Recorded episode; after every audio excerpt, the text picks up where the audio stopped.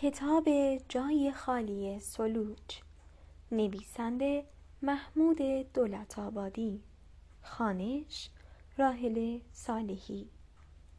بند یکم. مرگان که سر از بالین برداشت سلوچ نبود. بچه ها هنوز خواب بودند. عباس ابراو هاجر مرگان زلفهای مقرازی کنار صورتش را زیر چارقد بند کرد. از جا برخاست و پا از گودی دهنی در به حیات کوچک خانه گذاشت و یک راست به سر تنور رفت. سلوچ سر تنور هم نبود. شبهای گذشته را سلوچ لب تنور میخوابید. مرگان نمی‌دانست چرا. فقط می‌دید که سر تنور میخوابد. شبها دیر خیلی دیر به خانه میآمد. یک راست به ایوان تنور می‌رفت و زیر سقف شکسته ایوان لب تنور چنبر می‌زد. جسه ریزی داشت. خودش را جمع می کرد زانوهایش را توی شکمش فرو می برد دستهایش را لای رانهایش دو پاره استخوان جا می‌داد.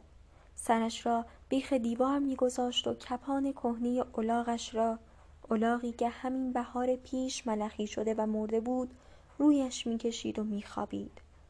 شاید هم نمیخوابید. کسی چه می‌داند؟ شاید تا صبح کز می‌کرد و با خودش حرف می‌زد. چرا که این چند روز آخر از حرف و گپ افتاده بود.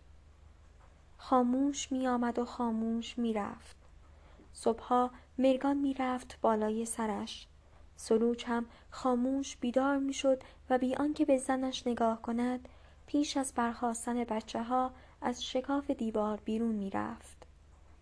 مرگان فقط صدای صرفه همیشگی شویش را از کوچه میشنید و پس از آن سلوچ گم بود. سلوچ و صرفش گم بودند. پاپوش و گیوهای هم به پا نداشت تا صدای رفتنش را مرگان بشنود. کجا می‌رفت؟ این را هم مرگان نتوانسته بود بفهمد. کجا می توانست برود؟ کجا گم می شد پیدا نبود. کسی نمی‌دانست. کسی به کسی نبود. مردم به خود بودند. هر کس دچار خود سر در گریبان خود داشت. دیده نمی شدند هیچ کس دیده نمی شد پنداری اهالی زمینج در لاهی از یخ خشک پنهان بودند. تنها خشک سرمای سمج و تمام نشدنی بود که کوچه های کج و کلی زمینج را پر می کرد.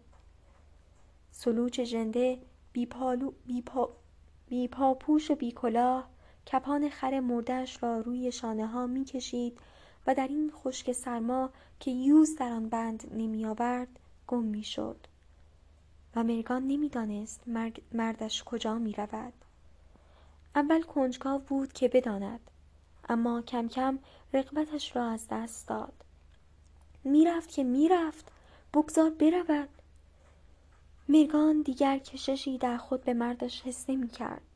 این کشش از خیلی پیش گسسته بود و فقط عادتش مانده بود.